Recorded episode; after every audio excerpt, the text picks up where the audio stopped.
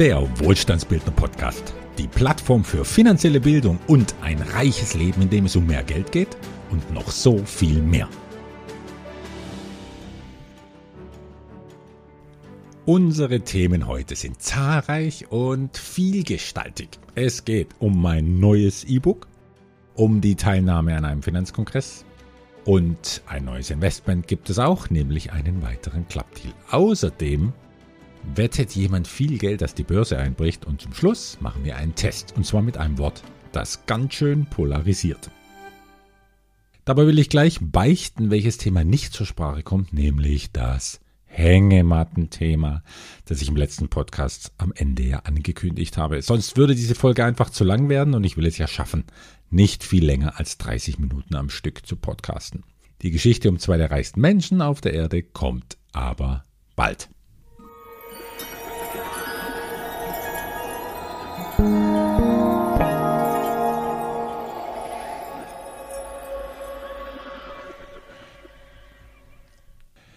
Wer den Wohlstandsbildner Newsletter vom 15. August gelesen hat, der weiß schon von meinem neuen kleinen digitalen Schriftstück.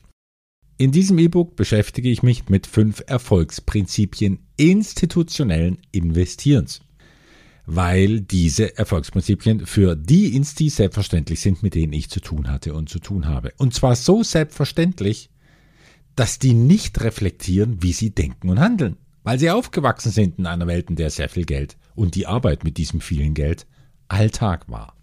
Sie kennen also nichts anderes als diese Arten zu denken und zu handeln. Und der Vergleich mit dem Fisch im Wasser trifft es ganz gut. Frage mal den Fisch, der von seinem Dasein als Ei, Larve, Jungfisch bis zum Erwachsenenalter immer nur im Wasser herumgeschwommen ist. Frage ihn mal, was ist Wasser? Das wird schwierig für ihn. Warum? Es fehlt die Erfahrung dessen, was er nicht hat, also das Leben im Trockenen, um zu erkennen, was er hat. Und im Fall meiner Instis war ich damals sowas wie der naive Fischforscher, der nicht im Wasser aufgewachsen ist und deshalb keine Ahnung hatte, wie es sich so für Profifische anfühlt im Wasser. Aber diese Fische hatten ihren Spaß an meinen Fragen, die sie innerhalb ihresgleichen ja nie zu hören bekamen.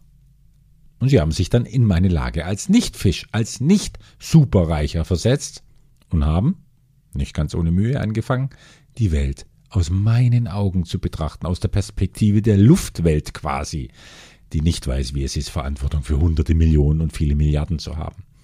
Eine Perspektive, die nicht weiß, wie anders sich ein Gehirn entwickelt und der Umgang mit Geld, wenn Geld noch nie eine Rolle gespielt hat. Und wenn viel finanzielle Bildung selbstverständlich war. Im Dialog mit diesen großen Fischen war es dann meine Aufgabe, ihre Fischsprache in die Sprache eines Nicht-Wasserwesens zu übersetzen. Und diese fünf Erfolgsprinzipien, die stellen die Essenz dieser Übersetzungsarbeit dar.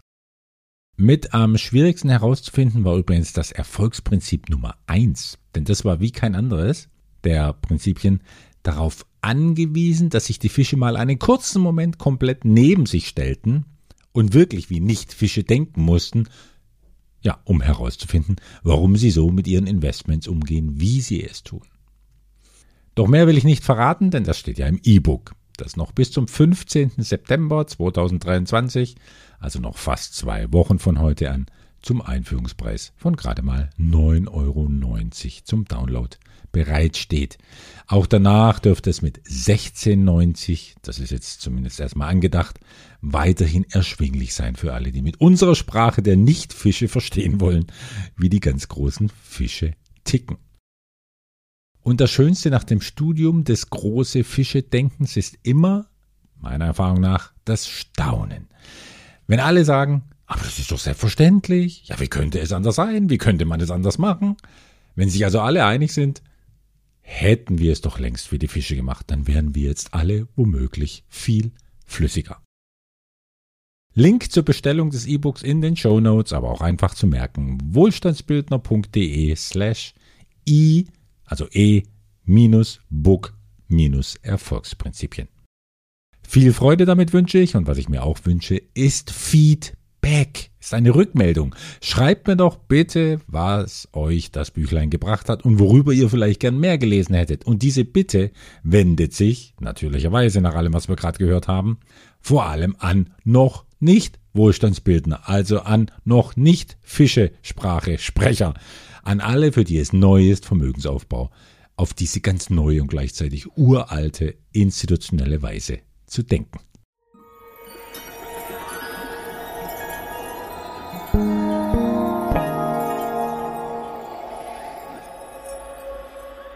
Clubdeal 5.0. Ein Investment-Kurzläufer in britischem Pfund mit logistischer Finesse. Und wieder ein neuer Clubdeal, der ab sofort gezeichnet werden kann und vergleichsweise wenig Geld, nämlich 100 Millionen britische Pfund, also rund 120 Millionen Euro aufnehmen kann. In diesem Satz gerade eben stecken zwei wichtige Informationen. Erstens, 120 Millionen Euro umgerechnet sind nicht viel für ein bewährtes Investitionsprojekt. Das ist jetzt der fünfte Club-Deal. Die vier vorherigen waren in immer schnellerer Zeit ausfinanziert und teils mit Volumina von 250 Millionen Dollar und mehr. Es spricht sich halt herum unter institutionellen Investoren genauso wie unter Kleinanlegern, wenn ein Emittent zuverlässig Renditen liefert. Und deshalb gehe ich von wenigen Wochen Platzierungszeit aus, Ihr wisst, ich arbeite nie gern mit Verknappung, aber hier ist es womöglich nun mal knapp und daher muss ich das kurz erwähnen. Ein kleines Kontingent habe ich aber sichern können, so wie immer, dass auf jeden Fall die, die seit Wochen diesen Clubdeal reserviert haben, dabei sein können. Danach sollte aber auch noch einiges übrig sein, also nicht zögern, sondern fragen. Und zweitens, ja, du hast richtig gehört, die Währung lautet britische Pfund, denn der Clubdeal ist im Vereinigten Königreich beheimatet. Und das finde ich wunderbar in Ergänzung zur Top-Strategie in Schweizer Franken, die ich im letzten Podcast vorgestellt habe. Wir sind also wieder in Europa, nicht weit weg vom Projektstandort, aber außerhalb des Euro. Hier die Hard Facts zu diesem Club Deal. Sieben Stück an der Zahl, schön short präsentiert. Erstens. Es dürfen sich wieder viele kleinere Privatanleger zusammentun, um wie ein großer Institutioneller aufzutreten, an der Seite sogenannter externer Instis, also den großen. Wir sind als mittelbare passive Beteiligte, wie man das nennt, den Instis gleichgestellt. Investieren wie Instis, weil auf Augenhöhe mit den Instis. Hier erfüllt sich das Wohlstandsbildner-Motto wieder ganz offensichtlich. Zweitens. Investiert wird in knapp zehn Logistikzentren in Großbritannien, von denen sich ein Pensionsfonds getrennt hat. Ich bitte zu beachten, ein Pensionsfonds hat Rentengeld, das auf keinen Fall verloren gehen darf, in Logistikzentren gesteckt, um sich viele Jahre an den Mietrenditen zu erfreuen. Kleinanlegern sagt der deutsche Gesetzgeber, dass solche Art Investments hochspekulativ seien. Da würde ich zu gerne den Gesetzgeber mal in die Lehre des Managements von diesem Pensionsfonds schicken. Warum sich der jetzt von den Objekten getrennt hat, das liegt an Modernisierungsmaßnahmen, die an den Zentren vorgenommen werden müssen. Und das verlangt nach der Expertise eines Immobilienentwicklers, nicht nach einem Immobilienverwalter, wie der Pensionsfonds einer ist. Drittens. Wir haben es mit Logistik zu tun. Und Logistik entwickelt sich seit Jahren exzellent, weil sie immer wichtiger wird. Schließlich werden immer mehr und immer größere Vertriebs- und Verteilungszentren gebraucht. Warum? Ja, das liegt natürlich vor allem am E-Commerce und dem zunehmenden Same-Day-Delivery-Anspruch. Fünf Objekte sind schon bekannt und ein hoher Vermietungsstand bringt schnelle Rückflüsse auf Projektebene, die später in die Renditen einfließen. Wertsteigerung, wie findet die statt? Durch sogenannte Revitalisierungsmaßnahmen. Das bedeutet in dem Fall, dass die Objekte energieeffizienter und umweltfreundlicher gemacht werden im Sinne der ESG-Richtlinien, die auch im Königreich immer mehr zur Auflage werden. Viertens. Wir haben es also auch hier wieder mit einer perfekten Mischung aus Säule 1 und 2 zu tun, nämlich in genau gleichen Teilen mit Infrastruktur und mit Entwicklungsimmobilien säulenübergreifende Plausibilität nenne ich das. Oder einfach gesagt, doppelt hält noch besser. Fünftens, Die Laufzeit dürfte zwischen drei und vier Jahren liegen, wie immer mit etwas Verlängerungsoption. Angestrebte Renditen auf Anlegerebene liegen bei 10% pro Jahr. Es wäre schön, wenn die netto bei uns ankommen, aber ich weiß, zumindest nach dem Brexit, nicht, wie es sich jetzt da genau mit Steuern verhält zwischen Deutschland und Großbritannien. Beruhigend für uns Investoren ist in jedem Fall, erst nachdem wir 10% bekommen haben, wird das Management am Gewinn beteiligt. Das ist die Hurdle Rate. Diese 10% dürfen also als hoch plausibel gelten, denn kein Management will kostenfrei arbeiten. Vielleicht ist ja deshalb sogar mehr drin. Weniger kann ich mir jedenfalls nicht vorstellen. Das Management zieht sich dann, wenn 10% für die kleinen Leger gesichert sind, 15% vom Gewinn für sich ab. Sechstens. Besonders ist die Mindestinvestitionssumme. Sie beträgt nämlich nur 10.500 Pfund inklusive Aggio. Also kann man mit etwas weniger als aktuell 12.400 Euro einsteigen. Bei allen vorherigen Klappdeals lag das Mindestinvest ja bei mehr als dem Doppelten. Wer jetzt also mal Investorenluft schnuppern will, die ihm noch neu ist, dann ist das eine günstige Einstiegsmöglichkeit. Das leitet allerdings direkt über zu siebtens, Wer bei diesem Klappdeal zumindest im Rahmen der Wohlstandsbildner-Plattform mitmachen möchte, für den gilt, wie bei allen öffentlichen Angeboten, die Absolvierung wenigstens der ersten Stufe des Finanzseminars, die Exzellenzwerkstatt für gekonntes Investieren. Das ist wenig Geld für viel Wissen und ja, für die Teilhabe an allen weiteren Investments, die ich nicht nur intern, sondern für alle ausschreibe. Wer zusätzlich dann an den exklusiven Wohlstandsbildenden Investments interessiert ist, der packt einfach die zweite Stufe des Seminars oben drauf und dann sehen wir uns vielleicht live im Videoseminar, zum Beispiel am 16. September, pünktlich wie immer um 8.49 Uhr. Fazit, Wer schon frühere Clubdeals gezeichnet hat, kann seiner Kaskade hier einen weiteren wertvollen, wundervollen Baustein mit kurzer Laufzeit hinzufügen. Wer zum ersten Mal zeichnet, bekommt mit weniger Mindestsumme als je zuvor Zugang zu einer, ja, fast wie gewohnt hochplausiblen und lukrativen Investition, die noch nicht mal ein Single Asset ist, also ein einziges Objekt, wie es bei Clubdeals ja üblich ist, sondern gleich aus mehreren Objekten besteht. Wichtig für die Plan- und Wohlfühler, die ein bisschen Streuung immer schätzen. Wer Interesse hat, möge an Patrick schreiben unter service@wohlstandsbildner.de. Dann bekommt er alle notwendigen und nützlichen Unterlagen und er bekommt eine etwa 20-minütige Sprachnachricht mit allen Details zum Clubdeal.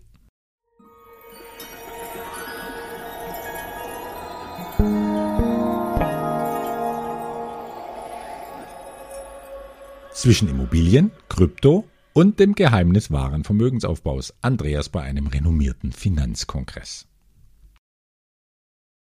Vom 25. bis 29. September findet per Livestream ein Finanzkongress statt, der sich unter all den Finanzkongressen, die es ja jetzt schon so gibt, mit am stärksten etabliert hat und das ist der von Thomas Klussmann und Christoph Schreiber. Da bin ich jetzt auch dabei und zwar ganz genau am Dienstag, 26. September um 17.20 Uhr. Das ist zumindest mal angepeilt. Da sitze ich dann tatsächlich live vor der Kamera und darf 30 Minuten Wohlstandsbilden und danach gibt es sogar noch ein kleines Interview. In den kommenden Wochen muss ich mir noch ausdenken, worüber ich eigentlich rede. Spannend könnte doch mal sein, aufzuzeigen, wie einfach es für jeden ist, institutionellen Investoren auf die Finger und ins Portfolio schauen, dachte ich mir. Ich glaube, darüber habe ich noch nie gesprochen, außer im E-Book. Habe ich es angedeutet. Doch was auch immer das Thema sein wird, in Ergänzung oder Abgrenzung zu all dem, was sonst wieder so im Kongress angeboten wird, rund um Immobilien, Börse, Krypto, Edelstein, Metallen und sonst noch was, da geht es bei mir doch immer um den Meinung Meinung nach glaubwürdigsten, weil nicht spekulativen Ansatz wie Vermögen plausibel, spürbar, sichtbar und regelrecht gut gelaunt aufgebaut werden kann. Anmeldung mit dem Link in den Show Notes einfach zu merken, wohlstandsbildner.de slash Anmeldung minus zum minus Kongress. Was es kostet, wenn es denn etwas kostet, das ändert sich ständig. Die Website des Kongresses wird es ausweisen. Eins mag ich auch gut eingeführten Wohlstandsbildnern versprechen. Die Strategie, die ich dort vorstelle, ja, die ist immer die gleiche. Aber unter den Informationen drumherum wird es immer welche geben, die noch kein Lebewesen im Universum je zuvor gehört hat.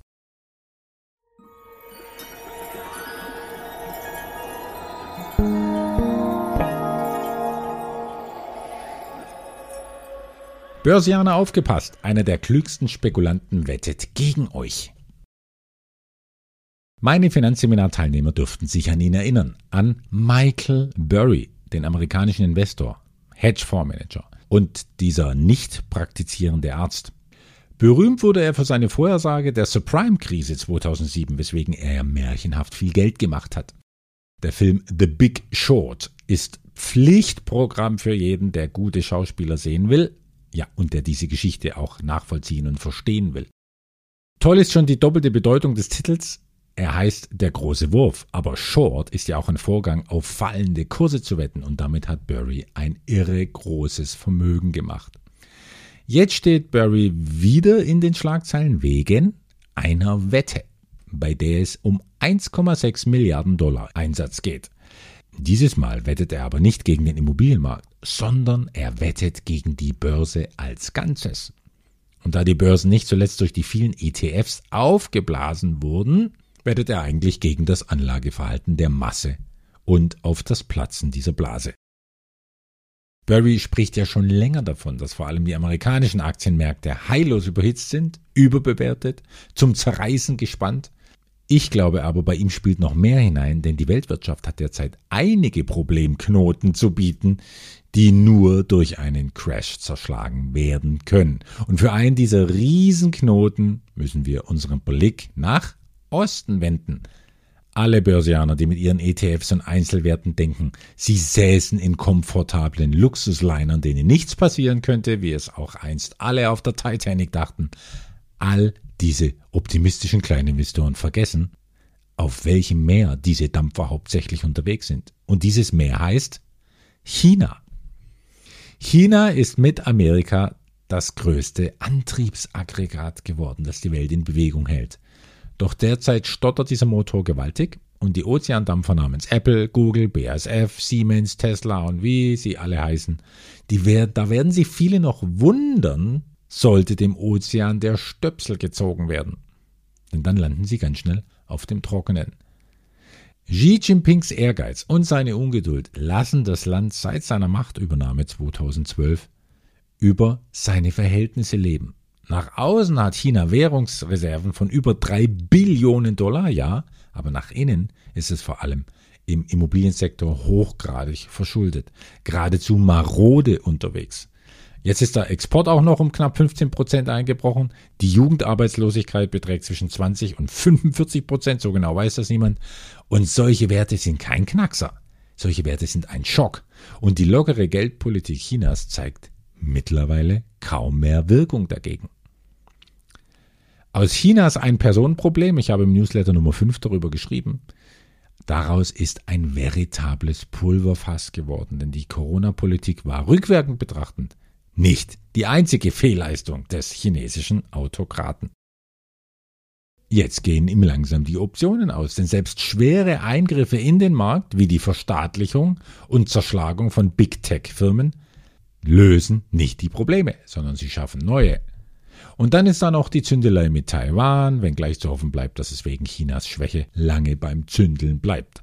Allein, es ist nur eine Hoffnung. All das beobachtet ein Michael Burry jedenfalls ganz genau.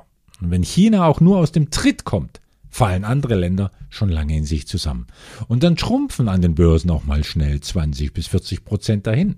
Ich kann mir vorstellen, dass der Druck an der Börsenblase, der über 15 Jahre aufgebaut wurde, sicher noch einige Zeit aushaltbar bleibt, aber die Risse, die werden nun mal immer sichtbarer und können nicht mal von den besten, also den chinesischen Zensoren kaschiert werden. Was für eine spannende, aufgeladene Situation. Allen Börsianern dieser Welt, die ihr Geld in einer vor Widersprüche berstenden Anlageklasse investiert haben, denen sollte schon klar sein, dass einer der fähigsten Hedgefondsmanager gegen sie wettet. Noch deutlicher kann einem das Leben ja eigentlich nicht mitteilen, dass man zumindest aufpassen sollte.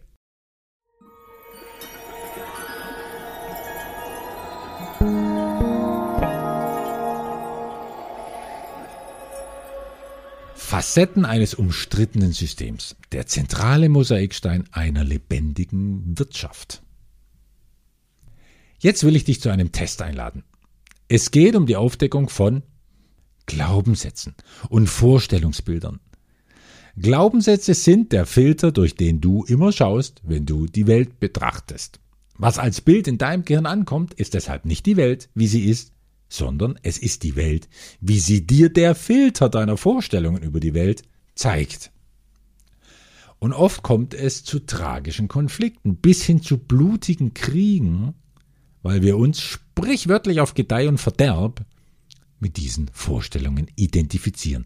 Ja, wir so unfassbar eins werden mit unseren Vorstellungsbildern, wie die Welt ist, dass durch diese Verschmelzung von Geist und Einbildung eine Überzeugung entsteht, die sicher eine der folgenreichsten und fatalsten Überzeugungen überhaupt ist. In Worten ausgesprochen klingt diese Überzeugung so. Ich habe Recht. So ist die Welt oder ich weiß, wie die Dinge laufen. Nun ja, wir leben ja in einer Zeit, in der so viele wie nie zuvor ganz genau wissen, wie die Welt ist, wie sie zu sein hat und wie sie sein soll. Und die, vor allem, wenn sie in der deutschen Regierung sitzen und entsprechend viel Reichweite haben, flößen uns täglich ein, wie wir unseren Filter gefälligst einstellen sollen, damit wir die Welt so klar und so scharf sehen wie sie. Denn sie wissen doch ganz genau, dass sie damit was haben? Ja, natürlich Recht haben. Und nun zum Test, wie er einfacher nicht sein könnte. Daher mag ich ihn so. Ich spreche jetzt gleich ein Wort aus. Und du beobachtest, was das Wort bei dir auslöst, welche Assoziationen dir da hochkommen, welche Bilder, welche Gefühle.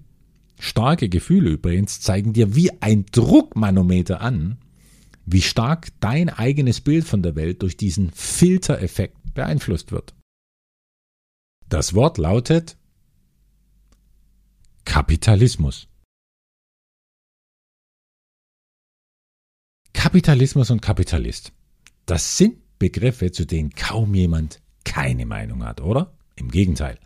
In vielen Köpfen polarisieren diese Begriffe richtiggehend. Und nicht nur in Amerika. Nun die Frage an dich. Welche ersten Reaktionen hast du in dir wahrgenommen beim Hören des Begriffs? Mit was bringst du Kapitalismus als erstes in Verbindung? Ist es Gier, Leistungsdruck, Korruption? Dann bist du in guter Gesellschaft, wenn du in Deutschland lebst. Der nach einer neuen Studie mit sehr interessanten Ländervergleichen hat der hier schon öfter erwähnte Reichtumsforscher Rainer Zietelmann herausgefunden, dass bei uns Kapitalismus von sehr vielen Menschen äußerst negativ bewertet wird und sofort eine Idee hochkommt beim Hören dieses Wortes von Gier, Leistungsdruck und Korruption. In Vietnam dagegen wurden folgende drei Begriffe genannt als erste Assoziation zum Wort Kapitalismus, nämlich Fortschritt, Innovation, großes Warenangebot. Faszinierend, oder? Ein komplett anderer Filter beim Blick auf die Welt. Vietnamesen haben im Vergleich zu uns also so etwas wie eine rosarote Brille auf, wenn es um Kapitalismus geht. Warum ist es so? Ziedelmann hat einen Verdacht, der plausibel erscheint, doch dazu lohnt erst einmal anzuschauen, wie Kapitalismus definiert wird. Das Oxford Wörterbuch macht das so. Capitalism is an economic system in which a country's businesses and industry are controlled and run for profit by private owners rather than by the government. Zu Deutsch äh, hieße das, der Kapitalismus ist ein Wirtschaftssystem, in dem die Unternehmen und die Industrie eines Landes nicht vom Staat, sondern von privaten Eigentümern kontrolliert und gewinnorientiert geführt werden. Wikipedia definiert Kapitalismus so, Allgemein wird unter Kapitalismus eine Wirtschafts- und Gesellschaftsordnung verstanden, die auf Privateigentum an den Produktionsmitteln und einer Steuerung von Produktion und Konsum über den Markt beruht. Klammer Marktwirtschaft. Marktwirtschaft jedenfalls ist hier ein bedeutendes Stichwort, denn Marktwirtschaft ohne kapitalistischen Hintergrund gibt es nicht. Sonst nennt man es nämlich Planwirtschaft. Planwirtschaft ist ein Wirtschaftssystem, in dem die Produktion, Verteilung und der Preis von Waren und Dienstleistungen von der Regierung und nicht vom Markt bestimmt werden. Im 20. Jahrhundert, wie die meisten wissen werden, wurde dieses Wirtschaftssystem ja insbesondere von kommunistischen Ländern bevorzugt. Beispiele. Sowjetunion. Von der Oktoberrevolution 1917 bis zu ihrem Zusammenbruch 1991, da hatte die Sowjetunion ein stark zentralisiertes, staatlich kontrolliertes Wirtschaftssystem. Volksrepublik China. Von der Gründung der Republik 1949 bis zur Einführung von Wirtschaftsreform, das war ja in den späten 1970er, 80er Jahren, da hatte China eine streng kontrollierte Planwirtschaft und heute gilt China noch immer als kommunistisch, klar, hat aber mittlerweile viele marktwirtschaftliche Prinzipien eingeführt. Und so verfügt es heute eindeutig über eine gemischte Wirtschaft, sonst gäbe es im Leben nicht so viele Milliardäre dort. Kuba Seit der kubanischen Revolution 1959 hat Kuba eine Planwirtschaft, abgesehen von einigen marktwirtschaftlichen Reformen in den letzten Jahren. Nordkorea dagegen hat seit seiner Gründung 1948 eine streng zentralisierte Planwirtschaft beibehalten. Wir wissen ja wenig über das Land, aber was als sicher gelten darf, ist, dass der Bevölkerung, abgesehen von der Elite, diese Wirtschaftsform nicht besonders gut tut. Und dann natürlich die DDR, Deutsche Demokratische Republik. Die hat ja während ihrer Existenz 49 bis 1990 eine sozialistische Planwirtschaft. Die meisten Länder, die einst rein planwirtschaftlich unterwegs waren, sind inzwischen zu einem gemischten System übergegangen. Und dieses gemischte System schließt kapitalistische Elemente immer mit ein. Und warum machen die das?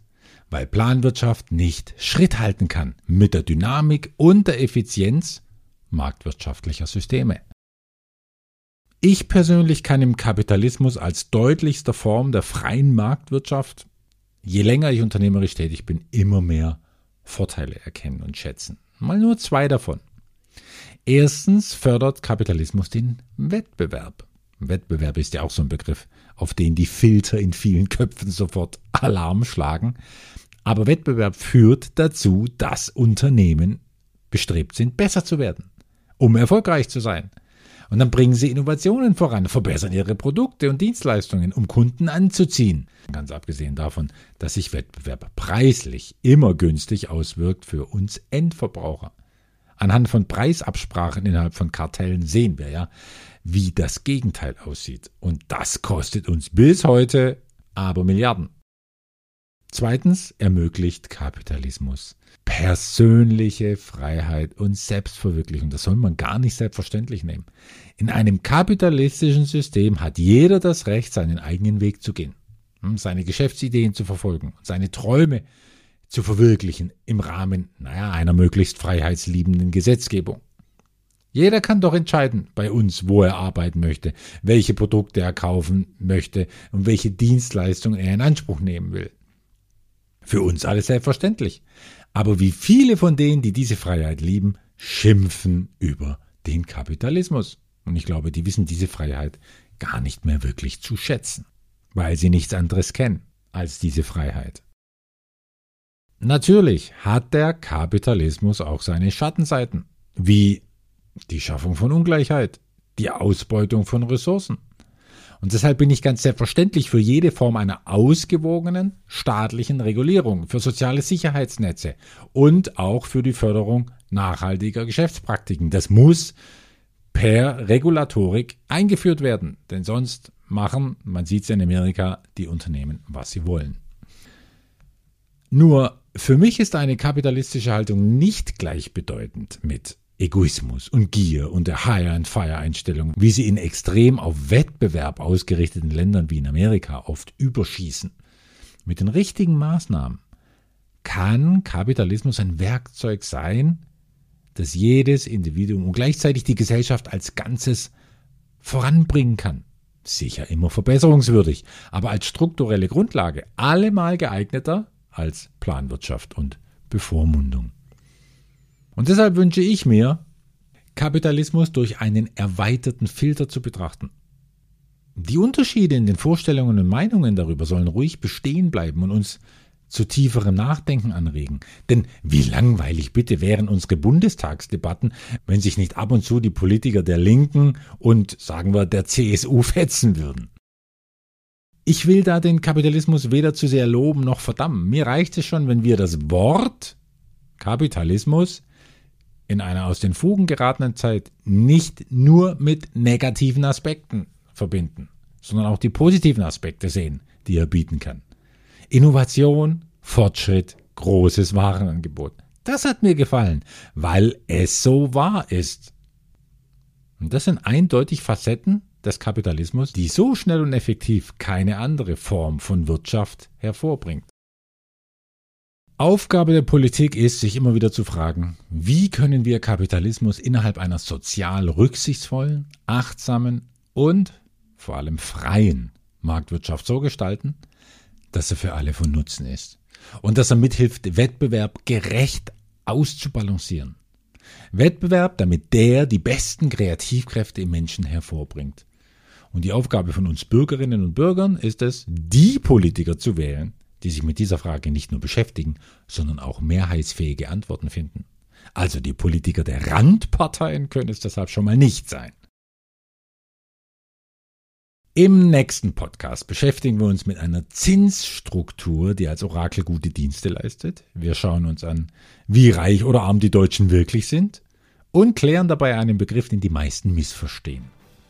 Dann will ich die Klugheit einer Frau würdigen, die mehr Gehör verdient. Und wenn bis dahin nicht so viele andere spannende Themen in mein Gesichtsfeld geraten, dann lassen wir unsere beiden Superreichen endlich ihre Hängematten auspacken. Oder besser gesagt, einpacken. Es grüßt dich jedenfalls ganz herzlich Andreas, der Wohlstandsbildner. Denn Wohlstand ist nicht nur eine Frage des Kontostands, sondern auch die Freiheit, sich zu entfalten.